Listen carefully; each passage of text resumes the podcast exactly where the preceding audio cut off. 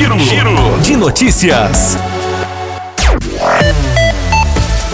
Mais dois casos de Covid-19 foram registrados em Rio Paranaíba nesta segunda-feira, dia 23, segundo mostra o boletim divulgado pela Prefeitura da cidade. De acordo com as informações, o município agora está com 1.417 casos confirmados e destes, 1.374 são casos de pessoas que já se recuperaram da doença e tiveram alta do isolamento. Ainda há nove pacientes isolados após testarem positivo para a doença. A equipe de saúde monitora 33 pessoas e duas aguardam o resultado do exame.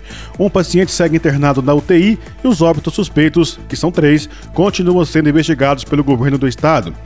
Já foram descartados 3.173 exames e 6.994 pessoas tiveram alta da quarentena. Em Guarda dos Ferreiros também foram registrados novos casos. De acordo com as informações, a comunidade agora está com 409 casos confirmados, 395 casos recuperados e 14 em isolamento. Duas pessoas aguardam o resultado do exame.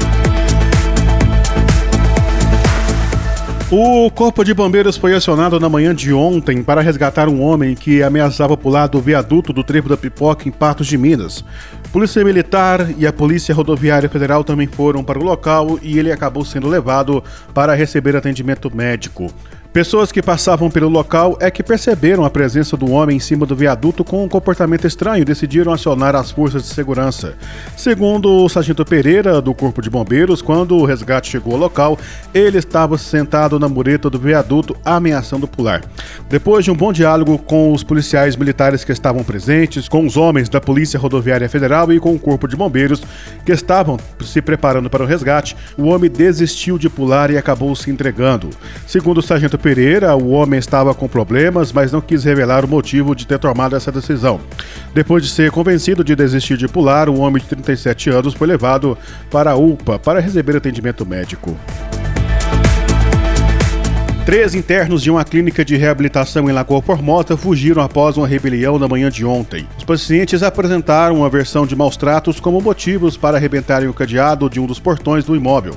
Assim que saíram, eles procuraram a imprensa para denunciar o fato, o que foi negado pela direção da clínica. De acordo com o boletim de ocorrência, a polícia militar foi acionada e compareceu na clínica Reviver, que fica às margens da BR-354, onde os militares foram informados por um funcionário que números internos da casa tinham arrombado o portão e fugido do local, tomando rumo ignorado.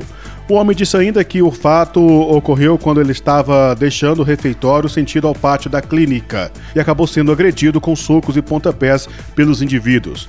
Por volta das 14 horas, compareceu no pelotão da Polícia Militar de Lagoa Formosa vários internos da clínica que relataram seus motivos para a ação. Eles disseram que se rebeliaram porque estavam sendo vítimas de maus tratos por parte de funcionários da unidade, entre eles agressões físicas e outros tipos de abuso.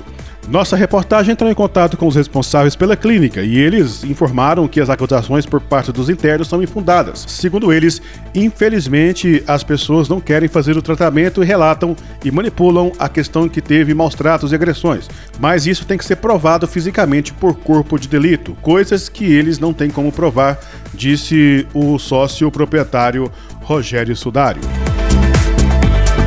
O alojamento de uma clínica de reabilitação foi destruído em um incêndio na noite desta segunda-feira. O estabelecimento denominado como Centro Terapêutico Amor à Vida fica às margens da BR-365 em Guimarães, no Alto Paranaíba.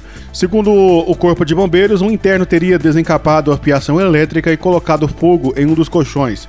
Quando os militares chegaram, a estrutura já estava comprometida pelas chamas. Os bombeiros jogaram água para extinguir os focos, sobretudo no madeiramento. Na sequência, foi feito o rescaldo para evitar a nova combustão. Devido ao risco de desabamento, o alojamento foi interditado. Uma equipe especializada irá analisar se a estrutura ficou comprometida. A polícia militar foi acionada e registrou o boletim de ocorrência. Felizmente, não houve feridos. O caso será investigado. Estes foram os destaques de hoje. Nós voltamos amanhã com mais informações de Rio Paranaíba e toda a região no nosso giro de notícia. A você que tem ligado conosco, o nosso muito obrigado.